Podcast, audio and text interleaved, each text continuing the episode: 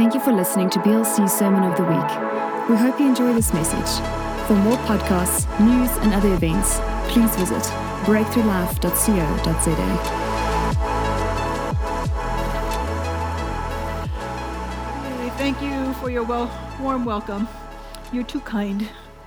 Well, actually, you're not. I, I don't think there's such a thing as being too kind, is there? Can you be too kind or too loving or too generous? Can you be too forgiving? Do you think when you see him on that day face to face that he'll say, You helped too many orphans and widows in distress? What were you thinking? You gave to too many beggars. No, in fact, God, he, he always affirms extravagant love, doesn't he? And we see it all over the Bible with uh, the woman with the alabaster vial, just pouring it all out upon Jesus. And he himself poured out his love upon us. I mean, I, I, I suspect one drop of his blood could cleanse all the ills of the human race, but he poured it all out, didn't he? Yeah, so thank you for having me back. And, um, and I just want to begin with a, a rabbit trail. All right, because I, yes, I've been in Mozambique. It's been a, a, a, very difficult year with two class four cyclones blowing through. And sometimes when we're in the midst of it, uh, sometimes we're, we're, preoccupied with our own testings and trials and, and, and our own pain. And we're, un- I, I didn't know what was happening here right next door in South Africa. I didn't know that you had been through a drought and a dry time. And and in such times, I mean, they, they really affect everybody, but sometimes we're, we're just preoccupied with how they affect us. Uh, how many of you here are just like spiritually just in a dry time? In, in a time where, you know, you're, you're just contending. And, um, and so this morning, uh, you know, I was just talking with John and Lisa, and we, we were talking a little bit about that water that comes from the rock. And how that rock is with us in the wilderness. And I, I, I was just thinking on the way here this morning about uh, Ezekiel 47, and it, it speaks of the temple of the Lord and God's presence there. And his presence, it, there was a pillar of fire and smoke. I mean, it was quite evident. There was a manifestation of his presence. But then in Israel's rebellion, uh, the presence of God left in, in Ezekiel chapter 10. So you still have the temple, but no presence there. And what good is that? I mean, the whole purpose of the temple is to host the presence uh, of the Lord, isn't it? And it's the same with us. I mean, Jesus taught us to pray for his kingdom to come on earth as it is in heaven, and we are made of the dust of the earth. And, and, and I want that. I go, God, I want your kingdom to come on this earth. And and, and, and we're, we're the body of Christ. We're a temple of the Holy Spirit.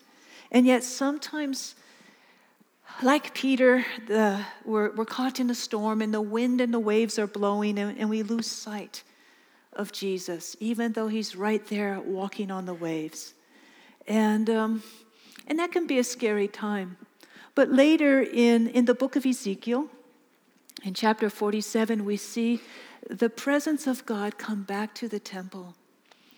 And, and in 47, I'm sure you, you've heard the story. Uh, uh, a man or an angel comes to Ezekiel and he shows him this river that is proceeding from the temple of God. And it's, it just starts as a trickle coming out from under the altar. And nothing flashy, nothing big, and it goes th- uh, out the threshold towards the east, and it starts to travel through the wilderness. But as it goes, it gets bigger and bigger. And it's the chapter where Ezekiel is first ankle deep. And then as he proceeds, it's knee deep and then hip deep. And, and, um, and sometimes the deeper we get into him, in his presence, there's, there's a time when you're in the ocean or you're in a river and you can get in over your head and you can no longer control where you're going. The river takes you where it's going. And, and sometimes that's scary too, and, and we want to step back because we want to keep control. And we want church on Sunday, but not on Monday, Tuesday, Wednesday, Thursday, Friday, Saturday. We just, um, we want a little taste of, of the Lord, but not the full meal. We're afraid of what He might require of us.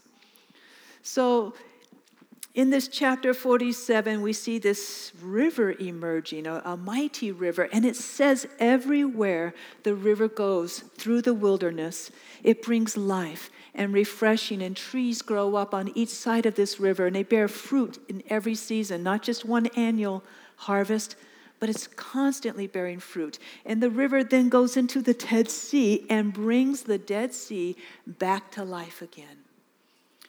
I think that time is still coming. This is a vision that, that uh, Ezekiel has for a future time. The Dead Sea is right now, it, it's about 35% salt. The ocean is 3.4% salt. So nothing grows there because salt sterilizes. And, um, and yet, this river is so mighty. You think of all the rivers in the world they cannot make the ocean sweet again. And yet, this river makes the Dead Sea sweet again. And it says in this prophecy that every variety of fish in the Mediterranean is there. And I just sense that, that uh, this church, Breakthrough Church, is, is a watering hole. And and yes, uh, there's difficult times economically here or politically here, environmentally, and, and, or just stress in your family or your marriage or disease that you're wrestling with. But there's a watering hole. And if we just get into His presence, it brings life into those barren places. Hey? And I think God's going to, I mean, break through life. How prophetic is that? Break through life. But it's stepping in and, and don't just stick your toe in. I mean, that's better than nothing, hey? But just, uh, we can trust Him. We can let Him carry us wherever He will. It'll be a good place. It's not just carrying you to someplace, it's carrying you away from someplace, away from your worries and your fretting and your fears. Yeah. So that's not what I was going to speak on at all. that was my rabbit trail that I began with. But I, I just have a sense that there as you worship the Lord and put Him first, because He is first and foremost in all things. He's not just the Alpha and the Omega, He's, He should be everything in between, right? I think that trickle is going to come out. It already has. It already has begun in your lives, apparently, and out through the threshold and through the dry places of this nation. And it's just going to grow and grow. You're I go to some churches and they're going through the motions, but it's kind of dead. And, um, but that's not the case here. Even in the midst of, of some of your difficulties and trials, you are gathering together and you're setting those concerns aside. You're focusing on Him and worshiping Him. And that's where life happens. That's where abundance comes in, and transformation, and healing, and restoration. So um, a while back, I, you know, I've, I've been in Mozambique about 20 years now. And pretty much I started with a, a baby clinic. I'm not even a baby person, you know, I'm, I'm single and I travel. And, and, uh, and yet that was the need at the time because the poverty was so extreme, a lot of the mothers died. And if a mother was breastfeeding a baby, they would ba- uh, bury the baby alive with the mother because there was no other source of milk. It wasn't that they didn't love their kids just as much as we do. They didn't want that baby to starve to death. And, um, and so I started driving here to South Africa because you had milk here, and I would buy these big, you know, 50 kilo bags of, of full cream powdered vitamin fortified milk in my truck, and I would truck it back. And at the time, I was just camping in, in a tribe my first several years there, I was camping uh, and just living with the people as they did. And, and, and we had 10 kids, and then we had 50 kids, and then we had 100 kids, and then we had a panic attack. now, we didn't, you know, mom dies, relative brings the baby to us. They said, put it in an orphanage. We didn't want to start an orphanage. And because then it grows up in, uh, away from its language and culture And when that child is 18 years old, he has to leave the orphanage and he's not welcomed back into his community again. He doesn't have bush skills.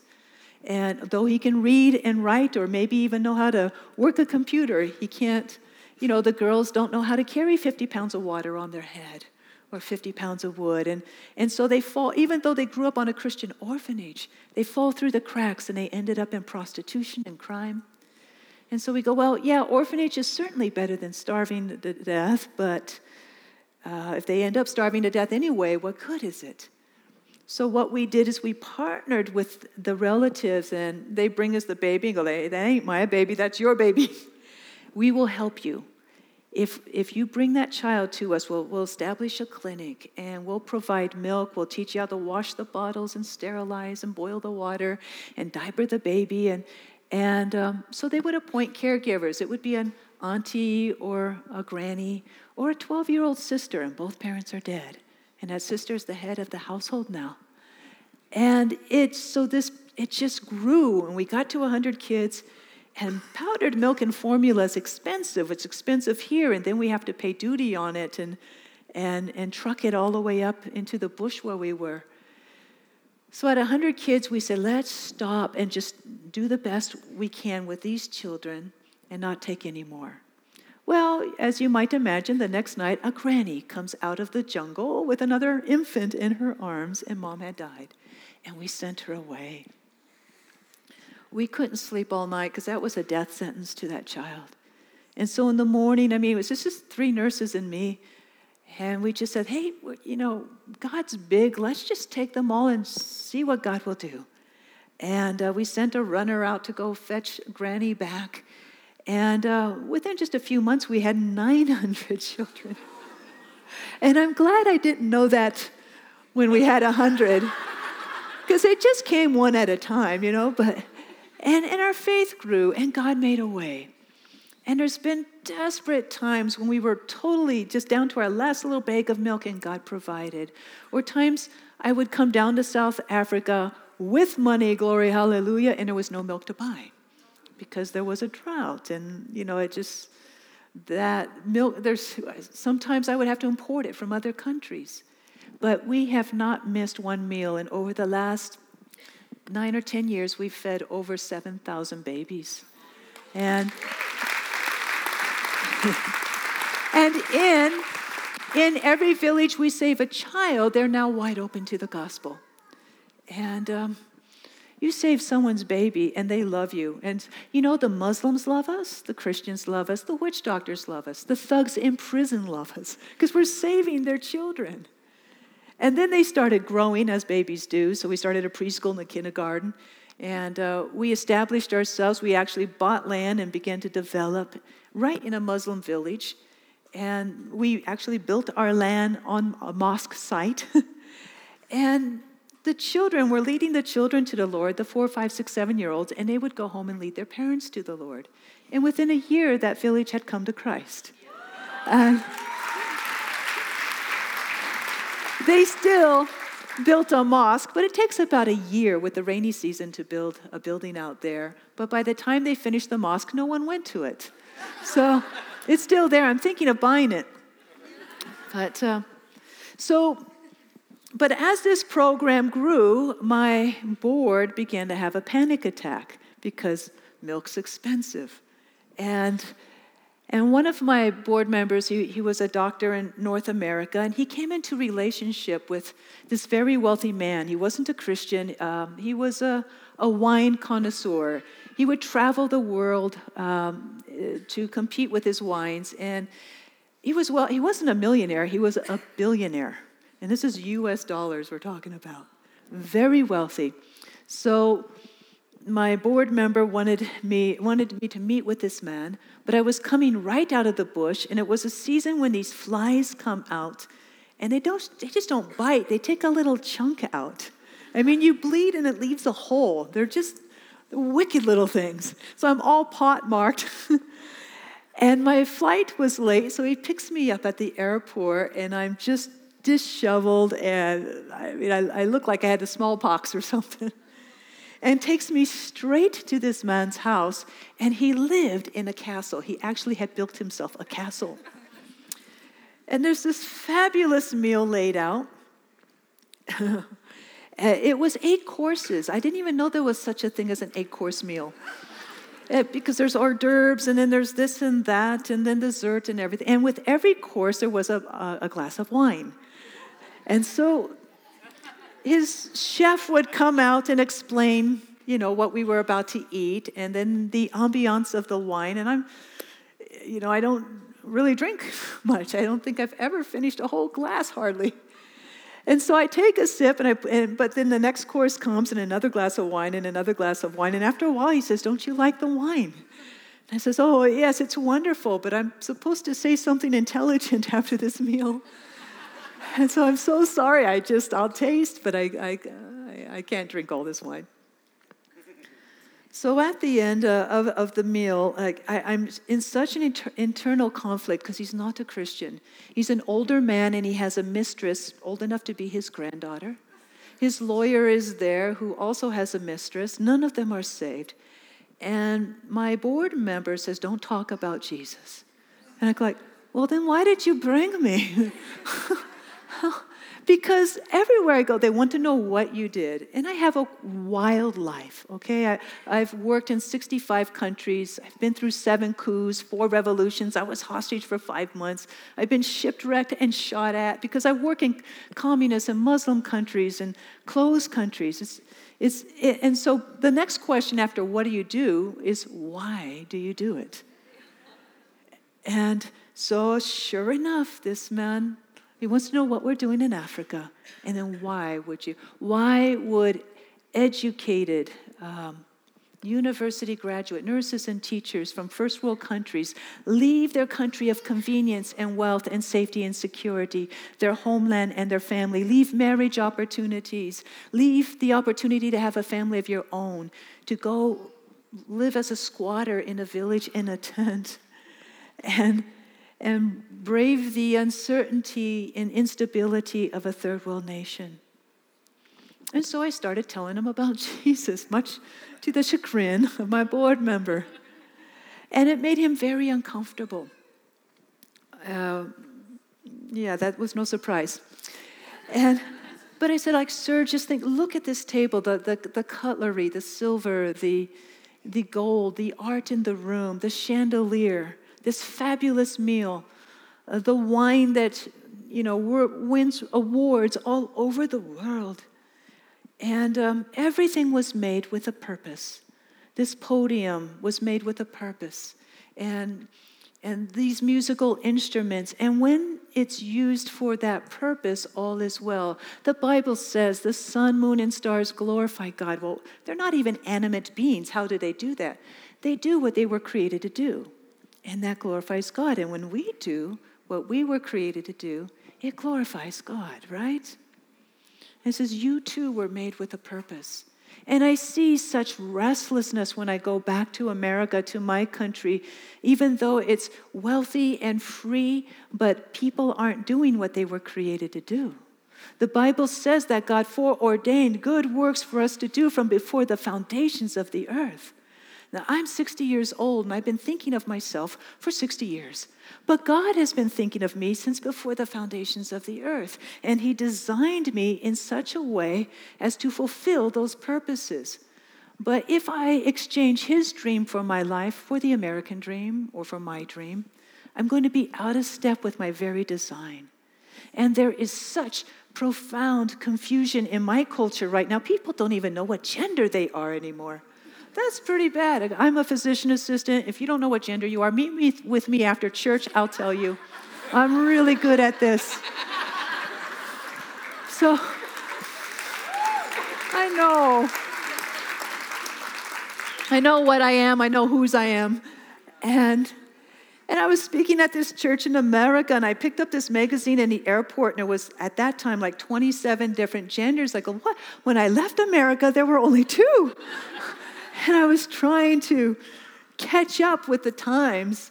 And I go to this church, and a lot of pastors are afraid to talk about homosexuality, about abortion, about uh, the real issues of our day. And um, it's really difficult in some countries. So I'm speaking in this church, but I'm just a visitor, so I can get away with a lot. so I said, Wow, I picked, I showed them the magazine. I go, There's what happened? I've only been gone a, a year. And, and I said, Well, in case I was here a year ago and I was a woman then. And now I'm here now and I'm still a woman. In fact, I have always been a woman and I always will be a woman. So if you're confused, come talk to me. I'll set this straight. It's not that, it's not rocket science, all right?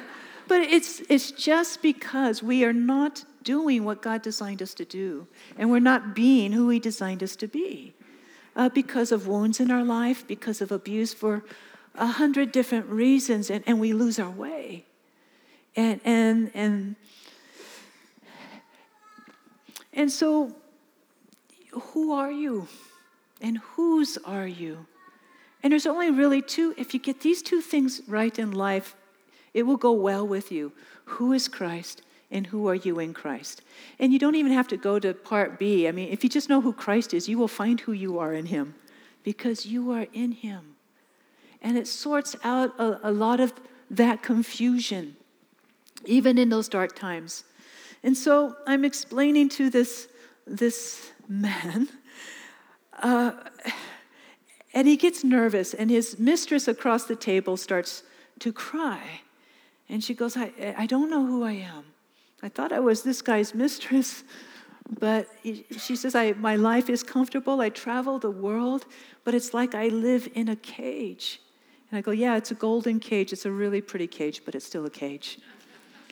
And you're sleeping with your grandfather, for goodness sake. You know? And, and then the mistress of the lawyer starts to cry.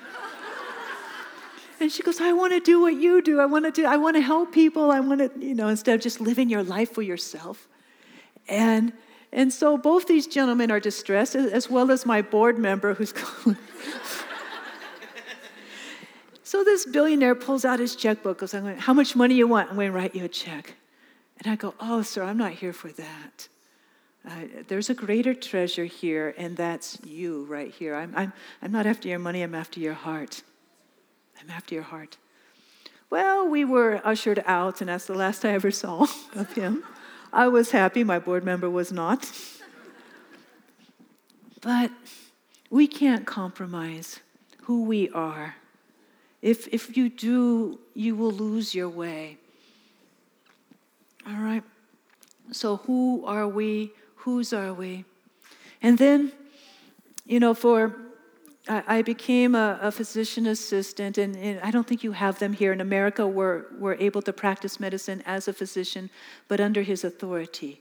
And I went to medical school at Stanford. My family was so excited that I left the mission field and came back and finished my education. Now I'm going to make the big bucks. And as soon as I graduated, I took off and went to Uzbekistan.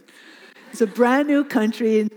And the five stands that left the former Soviet Union when it fell apart. And I worked in Uzbekistan and Kazakhstan, Turkmenistan, and I'm a, a, a white single woman in a Muslim culture. And single women my age in that culture, uh, they're harlots. And I'm an American, they hate that. And I'm a Christian, they hate that. It was rough working there, but I got I was able to get into those closed countries with my medical credentials, and I went in as the medical officer for um, the embassies and, and for Peace Corps. And so I had diplomatic immunity, and when you come in, and you work for an embassy, they allow you to ship in your home effects. They give you 2,000 pounds to crate up and ship in because you're living there. And, but I didn't have a home. I lived out of a backpack. I didn't have any furniture. So I shipped in 2,000 pounds of Uzbek Bibles into this Muslim country. And they couldn't search me because I had diplomatic immunity. But they did wonder what I shipped in when they would come to my house and there's a mat on the floor and no furniture. So, um, so I, uh, I would be invited to these diplomatic events, and um, they, they would send someone to your house with, uh, he would be in a tux and white gloves with an invitation to some cocktail party or some, uh, some, some diplomatic event. And, and the, the invitations were beautiful. They were embossed in silver and gold calligraphy, and they would have the stamps and the seals and the insignias of the embassies that were making the invitation. And so, because they were so pretty and just the honor of being able to attend an event like that, I, I would keep them kind of in my scrapbook. And, uh, and, and as you might imagine, it would be unthinkable to receive an invitation like this and then not to attend, right? So, so I would go and, um, oh my goodness, I just, the, these are the places you meet lords and ladies and royalty and presidents and kings. And, and I found that they're just people too. In fact, one time um, I was sharing the gospel with an alcoholic that lived on the street and he's drinking out of a paper bag. And later that evening, I was all dressed up sharing the gospel with the vice president of a famous world renowned software company. And they were both asking the same questions. Basically, who am I and why am I here? You know, and I realized, oh, one's dressed in rags and one's dressed in a nice Italian suit. But we're all just people underneath, really. It doesn't matter what language we speak or what color we are, if we're young or old or fat or skinny, it's just, we're just people. And we're all created in God's image, it's in there. So I think, in one respect, we're all children of God. Some are lost sons and some are saved, and some are lost daughters and some are saved daughters. So I'm in this um, very posh, uh, these events, and, um, and yet with all these, I'm going through the scrapbook and I'm looking at all these invitations over the time I was there. But there was one invitation that I, I treasured more than them all. And it came from the grandest dignitary, the highest authority. It came from the Lord of Lords and the King of Kings himself. And you have it recorded in the Bible in Matthew 28 18. It's, it's the Great Commission. And I want to set the stage for you a little bit. Imagine if you were there when Jesus was walking the streets of, of Jerusalem. And, and for three years, you saw all the miracles. You saw the, uh, the lepers healed and uh, people demonized, set free. You saw the food multiply and feed 5,000. You saw Jesus raise the dead to life again. And then you saw the day he was arrested and, and you witnessed the crucifixion and him being laid into a tomb. Imagine if you experienced that. And then he rises from the dead. And I just want to read for you, if because we just kind of read over it and we, we forget how amazing these events were. In Matthew 28 2, it says, There was a violent earthquake. Do you have earthquakes here? I'm from California. We have earthquakes. It says there was a violent earthquake, for an angel of the Lord came down from heaven and was going to the tomb. He rolled back the stone and he sat on it. This, his appearance was like lightning, and his clothes were white as snow. The guards were so afraid of him that they shook and became like dead men. How do we know this? Because Matthew 27 55 says, Many women were there watching from a distance. So we have some eyewitnesses to this event. Okay, back to Matthew 28. The angel said to the women, Don't be afraid, for I know that you are looking for Jesus. Anyone here looking for Jesus? Sometimes we look in the wrong place. They're expecting a dead Jesus in the tomb. So it goes on to say, uh, You are looking for Jesus who was crucified. He is not here.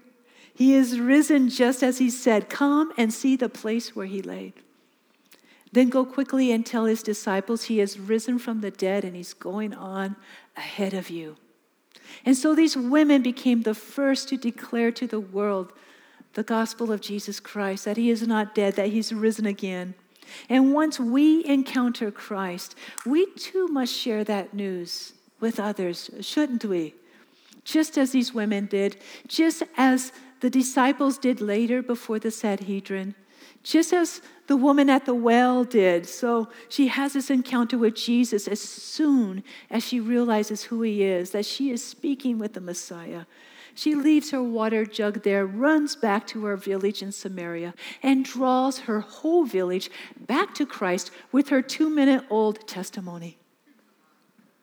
How are we doing in sharing the blessings that God has bestowed upon us? So, fast forward.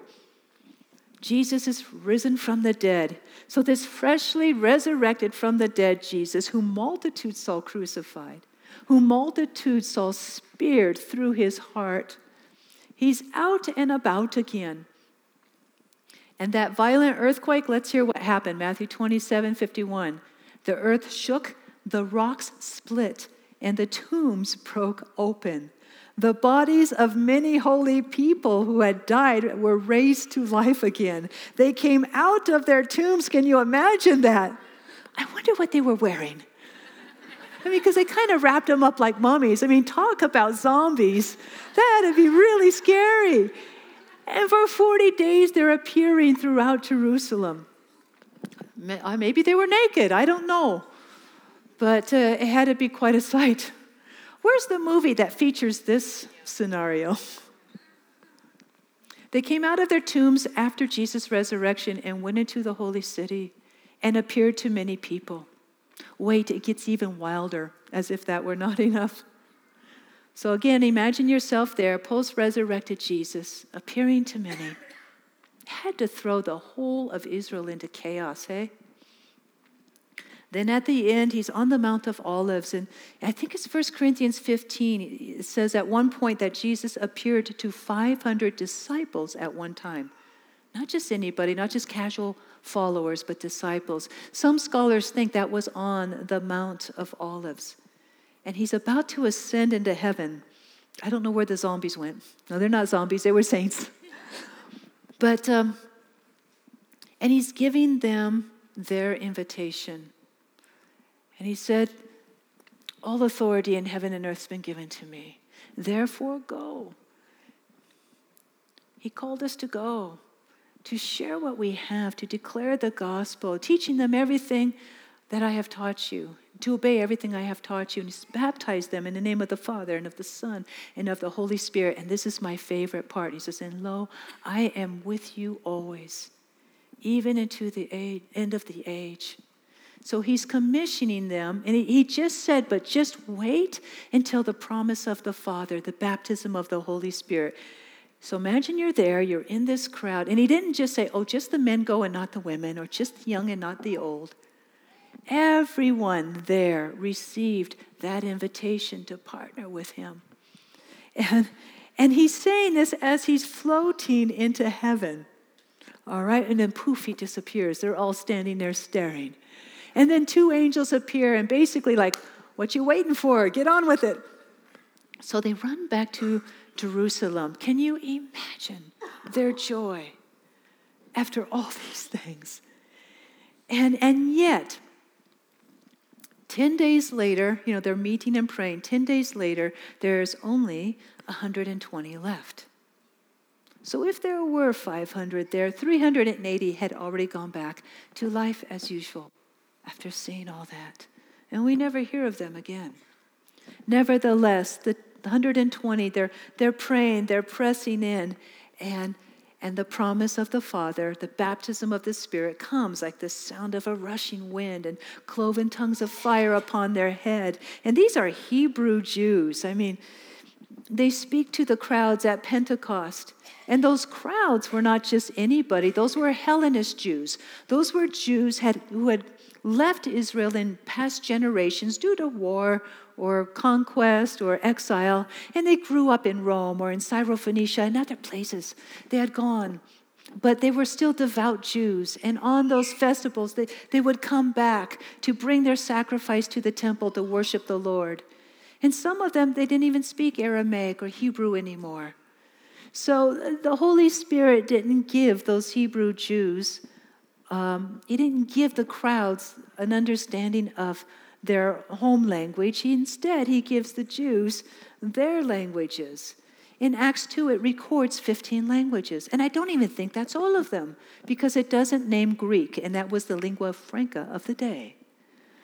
So they're declaring the wonders of God in the languages of the people who had come. So here we have the commissioning of Jesus from Jesus' lips himself on the Mount of Olives. They have the promise of the Father. They have, you know, they, they have the Great Commission. They have uh, the baptism of the Holy Spirit. They speak the languages of the people, but they did not go. Instead, they made a megachurch in Jerusalem. And years go by, eight years before the first Christian Jew shares with a Gentile, and that was Philip, who goes to Samaria, shares about Jesus. They come to the Lord. Later, Peter and John come to see what had happened, and, and they're baptized in the Spirit, but they don't plant a church. They go back to Jerusalem. And it's about 15 years before we find Peter in Joppa, just about 60 miles from Jerusalem there to minister to the Jews. And he has the vision of the sheep coming down and, and sharing the gospel with Gentiles. And he doesn't want to do it. You know how I know? He had the vision three times, probably because he didn't obey the first time, he didn't obey the second time. But the third time, he has this vision. He goes down, Cornelius' men are there. He goes to Cornelius' house. He preaches the gospel. They repent, they're baptized in the Spirit. And Peter's amazed. But before he can get back to Jerusalem, word got back ahead of him. Now, you remember when, um, when Stephen was martyred, when they stoned him to death, it says a great persecution arose and they drove out the Hellenist Jews. The Hebrew Jews remained. The very next verse says a great number of priests joined the church and they brought the law of Moses right back. So, yes, Jesus, we're saved by grace, but you got to be circumcised, but you got to obey the laws of Moses. So, there was some uh, compromise developing in the first Jerusalem church right then. So, word got back, and when Peter comes home, it says that the brethren criticized him sharply for going into the house of a Gentile. Any Gentiles here? Just a few. I thought so. Me too. and Peter blames it all God, he goes, What was I to do? You know, he had this vision. The men of Cornelius' house was there. They received the Lord. And guess what, guys?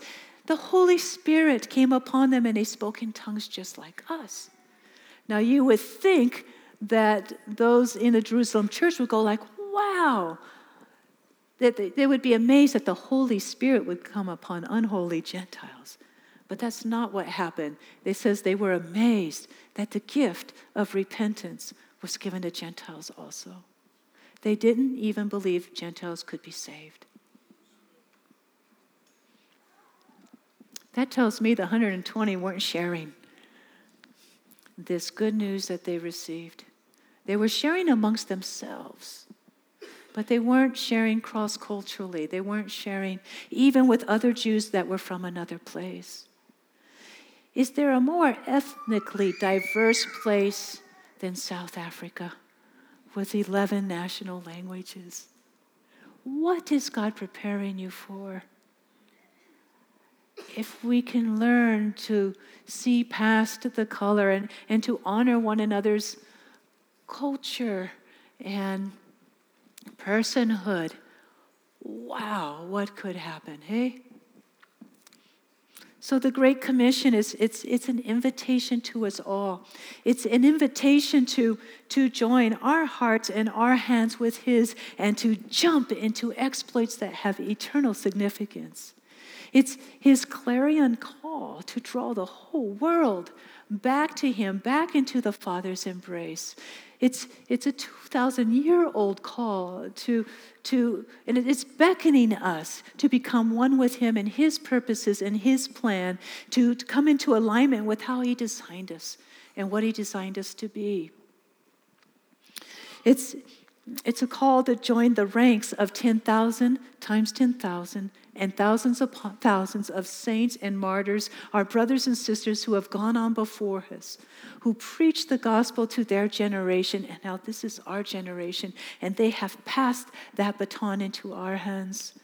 And we have so much more than they. Some linguists say that uh, up to 300 years ago, about the 90% of the world's population was actually illiterate. Literacy was a skill, and you would go to a place to have them read your titles and deeds and such and write your letters for you. Literacy is kind of a new thing in, in human history. So, all these people that we read it about in the Bible, even if they had a Bible in their language, they couldn't read it. And yet, I have many Bibles in English translations. I have so much. I have the completed Bible. The New Testament saints, they didn't have the New Testament. It was written, you know, years later. We have the Old Testament, the New Testament. We have it in our language. We can read it. We we have freedom and technology and ability. We have 2,000 years of church history to encourage us that they didn't have. We have our own cloud of witnesses cheering us on. So, what are we doing with the blessings that God has given to us? It's been passed into our hands, and it's this generation is our responsibility to reach, hey? And we must is starting with our neighbors and our classmates and our workmates. And yeah, you'll, you'll get rejected. But what, I mean, there has never been a person on the planet more rejected than Jesus Christ, more misunderstood than Jesus Christ. So you will be in good fellowship with him. Philippians 3 talks about the fellowship of his sufferings. And there's something about suffering that really draws people together. And this is our only opportunity to suffer a little rejection or whatever comes, because in heaven, there's no suffering there. It's a way, it's, it's an element of relationship we can, we can have with Him now. And if we don't have with Him now, we'll never have it in heaven. Excuse me. so, the Great Commission is an invitation to us all, and you know, we too share in that call, and we too are his sons and daughters, and he's anointed us and positioned us. And in Acts chapter 17, it says that he determined the exact places where you were to be born. And he did this so we would seek him and find him. And you, I, I suspect all of you here, have sought him and have found him. And now it's about drawing others into that fellowship. Amen.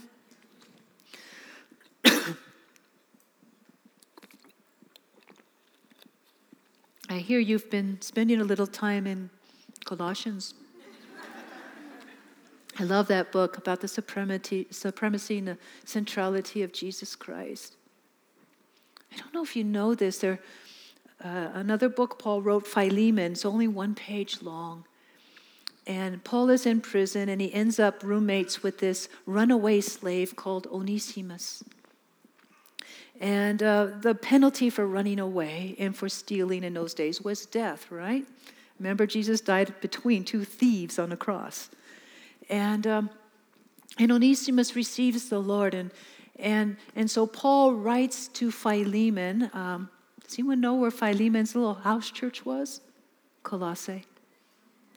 The church in Colossians started in Philemon's house. And so he's this uh, landowner and he has slaves, and Onesimus runs away. And the implication from the text is like Onesimus stole stuff before he ran off. He ends up in prison. He's probably facing death. And, uh, and he gets saved, he gets right with God. And then Paul writes back and appeals to Philemon. He says, Release Onesimus. Count him as a brother now, not a slave. And if he owes you anything, charge it to my account. And then Paul says, You know, I am an apostle and I could command you to release uh, Onesimus. But he rather appeal, he uses his authority to appeal in love rather than to manipulate through rank or a power play. So he's, here's the Apostle Paul appealing to him. And we don't know what happened in the book of Philemon, but we do in the book of Colossians. So I suspect Philemon did re- forgive him and receive him as a brother and likely discipled him because later on, Paul appoints Timothy as the leader of the church in Colossae. And when Timothy aged out, according to church history, the next bishop of Colossae is Onesimus. He's mentioned right at the end of, of the book of Colossians. So this likely illiterate peasant slave, becomes the bishop of one of the most prominent churches in the, in, in the New Testament. Because I, if you're like me, it's like, well, who am I to do? What can I do? I'm just one person. And yet, though I live in the bush and work primarily with the poor, I've also had an opportunity to speak to four presidents now. And, and to lead one to Christ in such a way that he began to change national and international policy out of what he read in the Bible. And God can use any, he can use a donkey. He's done it. It's just like, God, here I am. What is that thing that you created me to do, or that purpose? Why did you make me a South African in this generation, in this time?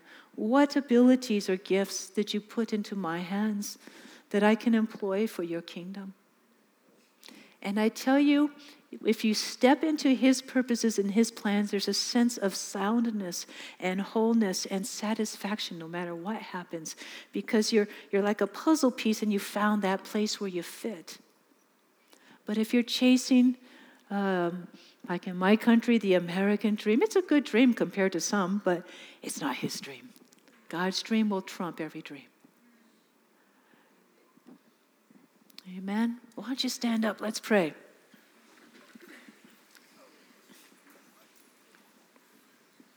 Ah.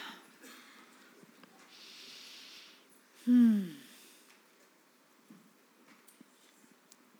Uh, Father, your love melts us like wax. Now, would you take us into your nailed, scarred hands and mold us and shape us just as a potter does the clay and, and shape us and our destinies into what you have planned and purposed for each one of us and for us as a, a community of believers here in this church.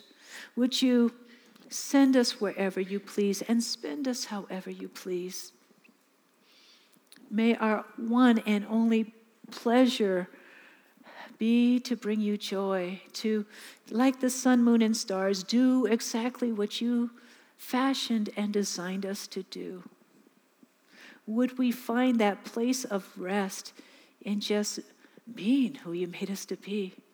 And in the areas where we're confused because of our culture or the economics of our day or the uncertainty of our future, Lord, we just want to lean back into your arms. Would you just enfold us and give us an ever increasing revelation of your great love for us?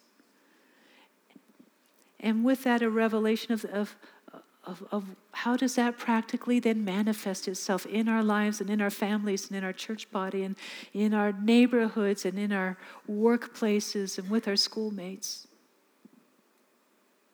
If there's any unrest in our heart, if there's a sense of unrestlessness or midlife crisis or whatever, Lord, or, or, or gender crisis, whatever it is, help us to just lift up our eyes into your face and let go of all these things that worry us and the fears and the things that distress us and rest in the confidence that, hey, you're big and you've got us. And I pray, Lord, just as this body matures in you, in, in their walk with you, in their worship of you, in their revelation of who you are, that a life giving, refreshing trickle emerges from that place of sacrifice, from beneath the altar, and, and crosses over that threshold and runs throughout the parched places of this city and of this nation and of this continent and brings refreshing wherever it goes and brings new life and vitality. and I ask this in Jesus' name. Amen. Amen. Thank you, guys.